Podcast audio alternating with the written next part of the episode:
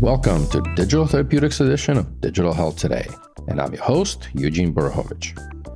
In the last episode, I had the pleasure of getting to know Chris Wasden, head of Happify DTX. That episode unfortunately concluded our segment with the trailblazers of US based digital therapeutics companies.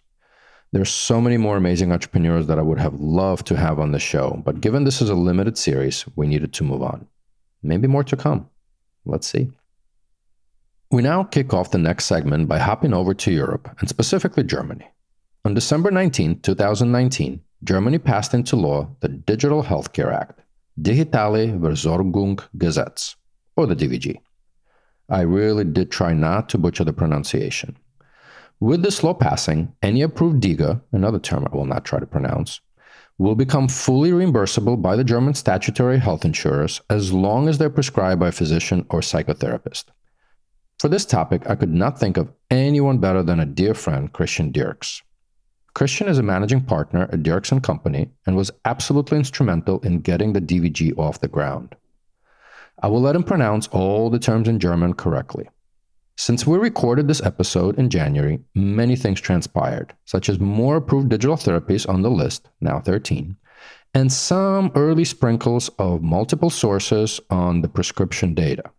But before we begin, I met Christian over a decade ago when I first began traveling to Europe for a large pharmacy benefit manager.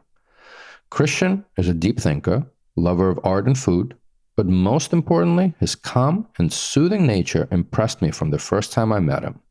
And now we jump to my conversation with Christian. I'm here with Christian Dirks, co-founder and managing partner at Dirks and Company. Christian, welcome to this podcast. I know we've known each other for quite a while, but many of our listeners do not know you. So why don't you tell us a little bit of your background and how you came into kind of digital health and more specifically digital therapeutics? Thank you, Eugene. I gladly do. Basically, I started off in this life as a physician. And after a while, I had to join the Navy due to the draft in Germany. And I spent some time on a vessel and spent some time diving. And I got in touch with the administration of the Navy. And I found that if you manage rules and administration, you can change a lot of things. And I adapted that to the healthcare system. And I said, well, if you can actually work along the regulatory issues of this healthcare system, you can produce a lot of benefit and can change a lot of things far more than I could in my own physician's practice just with one single patient. So I thought about it. I studied law in addition, became a lawyer, and founded my own very first law firm, which grew and grew and grew until in 2017 we had about 80 people in this, more than 50 lawyers working in healthcare environment. But still, there was something missing. And the thing missing is that I always sense that there is a connection between information technology and healthcare that needs to be liaised by means of the regulatory framework. And that, according to my opinion, was moving far too slow. And the reason for that was an incident that happened in New Delhi. When I was visiting Delhi for the first time, we actually had a visit to the Escorts Heart Center in the far east of New Delhi. And the chief surgeon introduced to us a telemonitoring system for his heart patients. So we went out into the suburbs, visited a patient in his shed, and he had this device to monitor his heart condition together with the Escorts Heart Center. Now, the bad news is this was in 1994. I was going to ask. Yeah. Yeah. 1994. And that is incredible. Well, it immediately got me hooked onto digital health at a time when there was no such thing like digital health or e-health. Little did we know about this. The internet wasn't really working to an extent as we are used to it now. There was no apps. There was no iphone. None of that. So i started working on that of course in those days mainly on data protection issues and data banking and realizing that an important source would be creating the data around the patient. And this took me a while also to get in a position to be advisor to the ministry and to many other associations. So actually, I also acquired a position at the Charité University here in Berlin, where I became a professor for health services research. And in that position, I always try to contribute a little to the progress in this area. Look at that. I, I learned something new about you today as well. So that's good. Aside from your. Yeah, well, you never asked before. um, so, you know, you took us back to 1994 and your love for what was probably not called digital health then. Maybe fast forward a little bit. You know, you and I met probably close to a decade ago, if not longer. And there was some bubbling of digital health in Germany, and maybe take us back on that, you know, history train. What was the beginnings of conceptualization, or what was the trigger for the? You will correct me in the German pronunciation of it, the DIGO, the DEWG, if I'm pronouncing correctly. DIGA. We, we say DIGA. DIGA. Okay. But incidentally, there's there's a nice story behind that. Uh, DIGA stands for Digitale Gesundheitsanwendung, which means digital healthcare application. Now, in the first draft of that process, which we'll get to in a while, I suppose, the first wording that was used by the healthcare insurances in Germany was Digitale Versorgungsanwendung, which means just care application. And the acronym would have been DIVA. now, when I entered that stage, I said, by no way should we have a diva, because a diva is something whimsy. Does not translate and, well, right? And it doesn't go where we want it to be. So I said, let's change this term to something else. And so we drooled over that for a while. And so we came up with DIGA and fortunately won the first prize later on. So this is where this word came And what about. year was that? Just to give the listeners a perspective, because obviously it's in the news and hot now. That was 2018. Well, the whole thing started when in 1997, the, a specialist from the insurance funds by the name of Geis wrote an article about the tremendous cost that the handling of paper prescriptions brings about to the system. And the idea was to get it off the paper into a digital environment and communicate from a smart card via the internet over to the pharmacy. And it took us five more years to get really into the idea of producing something like an electronics prescription as the basic platform that would, like lever, pry open the space for more digital applications. And the ministry actually challenged me to write an opinion with a fit gap analysis for the legal framework for electronic prescription in 2003. So this is what put me into the position to become more knowledgeable about this. And we produced such a draft in 2004, which was adapted by Parliament. And the idea was to have a chip card and a reading device, a connector. And so that was the technology from the late 90s, of course. We believed it would be the right thing to do. What we did not take into account was that there was three opponents to the whole system. And oddly enough, that was the three major stakeholders. Now, the physicians, they were taken by the fear that they would become very transparent about their prescription behavior and what they would be prescribing on certain indications and whether this might be wrong or not. The insurance funds were worried about how to finance the whole setup. And the pharmacists, of course, were extremely worried that electronic prescriptions would travel anywhere but not into their own pharmacy. So uh, for like more than 12 years, there was a stalemate. Nobody was moving. And as the German system is not controlled by the government, the government just suggests the laws that are passed by parliament. And the whole setup is to give a framework for the self governance of contracting companies and insurances. It didn't move for quite a while. And up came a new player onto the stage that is our current Minister of Health, Jens Spahn. He's a very agile person and he's also very energetic. And he was really looking at the issue and said, well, we've been trying to introduce this electronic prescription, and actually, it's not really state of the art anymore but we will not kill it because there's so many people involved in this that we just rather transform it into a platform of digital health. Too big to fail. well, we spent a billion euro on this just to develop it. And so that's a lot of money. So it shouldn't fail, but it should be transformed into something else. And in those days, of course, we had that was 2017. We had some digital applications that already made it onto the register of medical aids. Now, medical aids is something like a wheelchair or hearing aid. And the difficulty was that these software products aren't really something that you could get from a pharmacy and take home. So it didn't really fit into that description of a medical aid. And it was something where we realized by and by that it could be very useful in the healthcare environment of surveilling patients, supporting patients, building a link between physician and patient in situations where there usually is no link, and so forth. And there was a publication on a questionnaire throughout the EU that pointed out that Germany was second or third last in digitalization in healthcare throughout the EU which is dreadful for the proud German people who are very technology hyped, take great pride in their technology. And so that really got them going and said, we need expertise. Somebody has to write an expertise in how we can integrate the digital applications into the healthcare environment of the statutory health insurance. And this expertise was outsourced to the University of Bielefeld.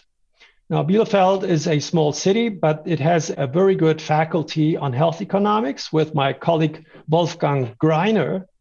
And Wolfgang Greiner knocked on our door and said, Would you help us and write the legal framework for our expertise on how apps can be integrated into the statutory health insurance? And there we were. And at the end of the story, we found ourselves in February 19 when we published our expertise took us a while to, to get this going because we had to do a lot of interviews and focus groups and to align all players along the field. Still quicker than the Berlin airport. So, but you know, for those listeners, that's a different podcast altogether. Which airport are you talking no, about? No, the new Berlin airport, right? yeah, of course. We've been a little quicker. Right, you are. And um, we promulgated the idea of integrating that, and that set forth a lot of energy and then the law on the digital healthcare applications was drafted. And honestly, there's never been a law uh, where any ministry has gone so much into detail to make it possible that actually the applications make their way onto the road. Because after the law has been passed, the ministry also passed a bylaw for further details to make it easy for the applicants. And the federal institution that is in charge of creating the list, the BfArM, which the Federal Institute of Pharmaceuticals and Medical Devices also published a guideline to make it easy for the applicants. And so there's a lot of assistance in Ring, and it's available in English too, because we're well aware that there's companies from all over the world that would be interested to get onto this German market with 80 million inhabitants. You mentioned that first version when you got involved somewhere, even with a name change from Diva to Diga. How close is this? And I guess on one side, it's never final. I'm hoping that there's going to be some revisions as the ministry and as the environment learns. But how close was that original version to what's out there now? And any sort of major pivots or changes along the way? Any, you know, I guess key I don't want to say negotiation points, but discussion points that made some of those changes come true as it was published in 2019. Yeah, yeah, I understand. Of course, usually if you come up with an expertise and a suggestion for the lawmaker, you will find that the committees will take it apart and put it together to something else. And in the end, you will not recognize your very early and own suggestion anymore. That's what happened, by the way, in 2003 to our electronic prescription suggestion and as I think Churchill once said, a camel is a racehorse that has been designed by a committee. but this has not happened, quite the opposite. What we did is we came up with five different suggestions. We said it would make sense to have a different body take care of the assessment and the listing than the Joint Commission that is taking care of everything else in the healthcare system. We said it would make sense to have a preliminary listing and have it exit if it doesn't prove its concept. We said it would make sense to add other criteria than just randomized controlled trials, especially for applications that are used by a patient. And we said it should be a fast track procedure. So, in the end, all these suggestions were in the room. And guess what? The ministry said, we'll take them all. Amazing it was beyond what we suggested actually and it took us by surprise that the agile ministry really picked it up and turned it into reality And so far, there hasn't been any pedaling back. So we're really currently executing what has been suggested and what passed through Parliament. And right now, we're in a phase of little adaptations. We're looking for different options to amend to this to be more in the detailed region. And we can allude to that a little later. No, absolutely. And I, you know, part of it is Brian Dolan, who's my journalistic partner. So he's keeping track. Of course, the DIGA directory itself is as well. And it's amazing to see that there are now 10 companies or 10 products that are listed in, I would say, still a pretty relatively short time. So I think, you know, kudos for getting that built out, the infrastructure quicker than the Berlin airport. but, you know, as you mentioned, sort of Germany is quote unquote open to business, right? From a digital therapeutics, digital health perspective to the world. There's a process, there's help, it's in English. But it's also important, I think, to understand, and that's what DIGA is not, right? Because, you know, the easy flow is the easy one, right? But the, what it's yeah. not is even more interesting, I think. What is not a DIGA? First of all, I think the most important issue to realize that if it's not a medical device, it cannot be a DIGA. So it needs to be a registered and certified medical device according to risk class 1 or 2A, according to the medical device regulation of the EU. We've seen some pretty good apps in with our clients, and we looked at it and say, well, it's a cool app, but all it does is documentation or communication or it's just wrapping things up and making things easier or putting some efficiency or rationale into it, but it's not supporting the diagnosis or treatment of a disease. And if it's not, then it's, it can't be a DIGA. And this is creating a very interesting effect because certifying a medical device is a cumbersome exercise and it requires money and it requires ongoing efforts to monitor the product so far, everybody has tried to avoid being a medical device with certain tools. Now, people are trying to do the opposite. And if it's not a medical device, change the purpose of the tool to be more like a device, like a medical device. And this is the main focus. And one other message I would have for those who are planning to introduce a DIGA onto the German market if you go for that goal, you really need to go for it wholeheartedly because this is just not like, oh, I'm a medical device and then I could enter the German market and become a DIGA and we'll take this along the way. It's not as easy. Uh, it takes a lot of time and energy. You need to devise the clinical studies and the proof of concept and create the evidence. It's something that requires the whole team to strive towards that goal. And the interesting thing is, from our clients, what we have heard, and we have been counseling some of the companies that are on the list right now, and once you are on the list, there's a complete shift of attention. It's away from getting listed into distribution and marketing. Uh, and it's a complete shift of mind, and it's, it's extremely interesting because it requires different skills and different targets and different plans. I'm sure we'll we'll continue diving deeper into that because to me, you know, when we talk about digital therapeutics slash that's part of what's in DIGA and approved. How do we get to market is, you know, obviously is a big component of that. But let's actually touch because, you know, you and I met under this, you know, pharmacy benefit management slash disease management model.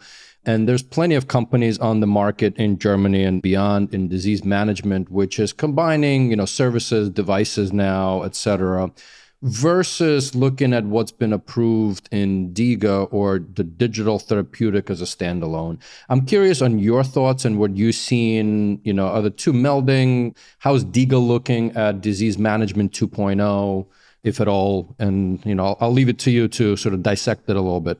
Disease management is something that was introduced in Germany 20 years ago. And the headline was Programs to Manage Chronic Diseases. And still, it's about one patient and one chronic disease. And this is something that we, in my opinion, definitely need to change because if you look out on the street, you will find that out of 100 people on the street, 19 will have one disease, but 23 will have two or more diseases. And most of the digital applications are not fit, not equipped, and not targeted to a multi disease situation.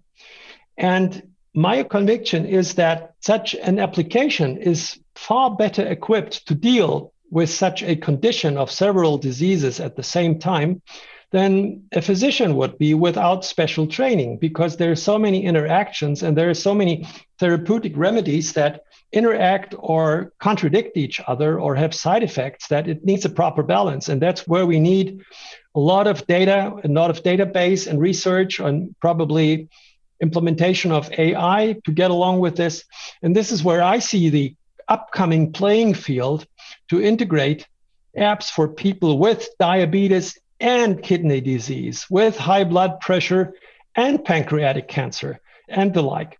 This is where we still have deficiencies that need to be completed with technology.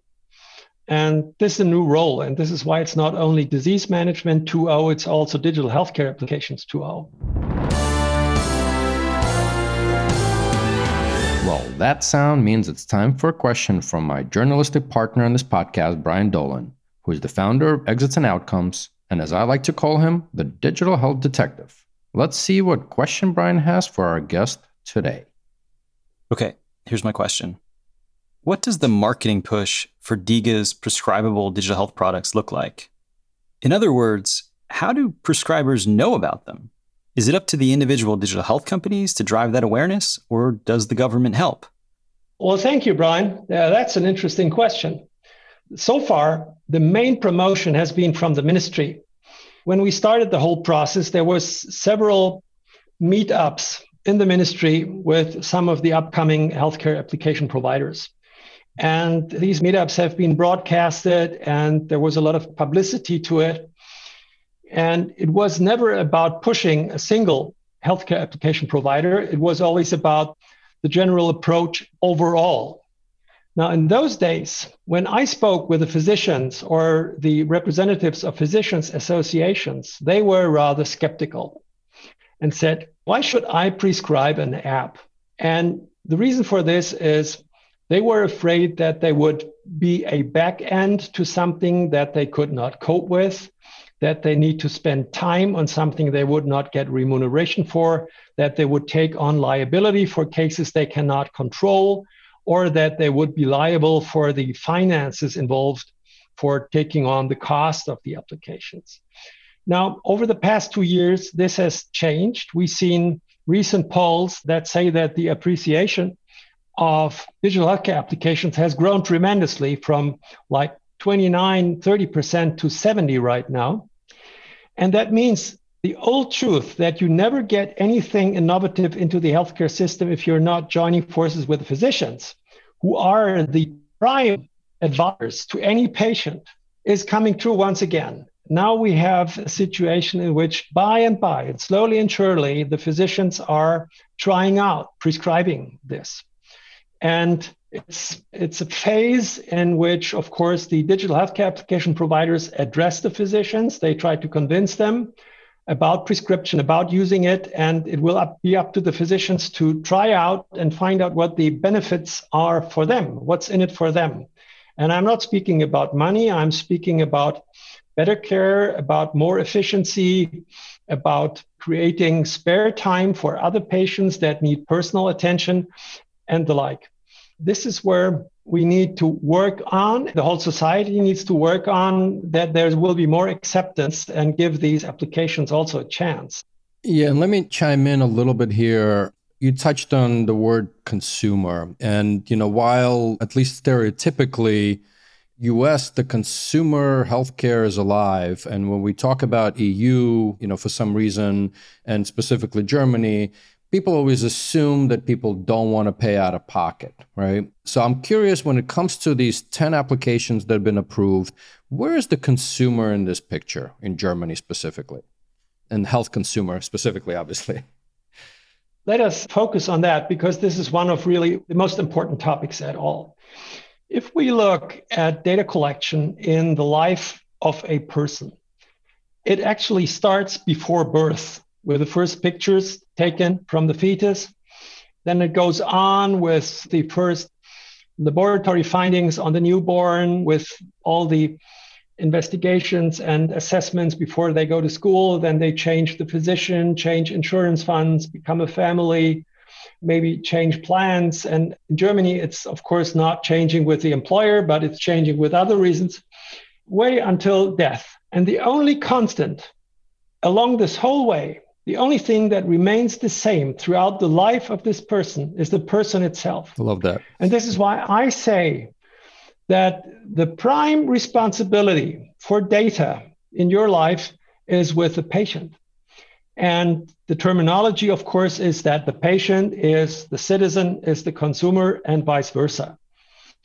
And that brings up a responsibility, which is a huge chance. This responsibility is not like a duty that is imposed onto the citizen because nobody else wants to do it. No, it's imposed onto him because he can do it best.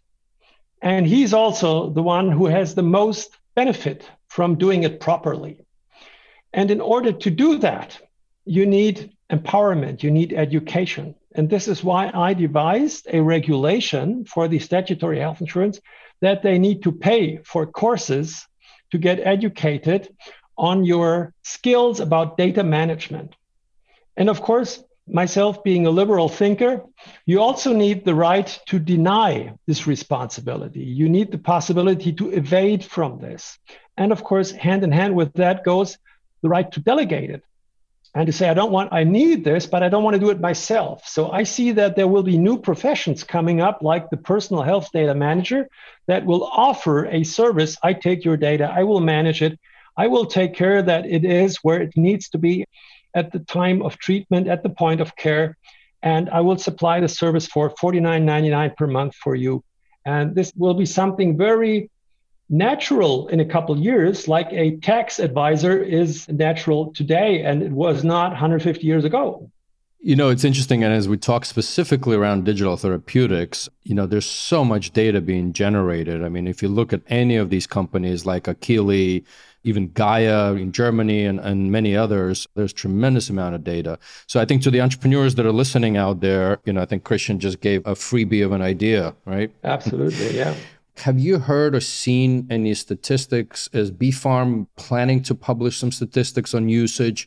You know, while we keep talking about transparency of pricing in the US market, obviously in the EU it's very different. So any statistics on usage, anything that you can comment on there? I haven't seen any yet. We're waiting for the first data to be published by the insurance funds of what the cost is they had to reimburse so far. But we have looked into our clients' records, and they have done some research in the field of the prescribers. When we spoke with our clients, they found out that out of 10 physicians that have the notion to prescribe an app, until this is really in the hand and use of the patient, there will be nine that will get lost on the way. So there's a diffusion rate due to several shortcomings in the system due to bureaucracy, technology, and it's not really set up and running as yet. It will get faster, of course.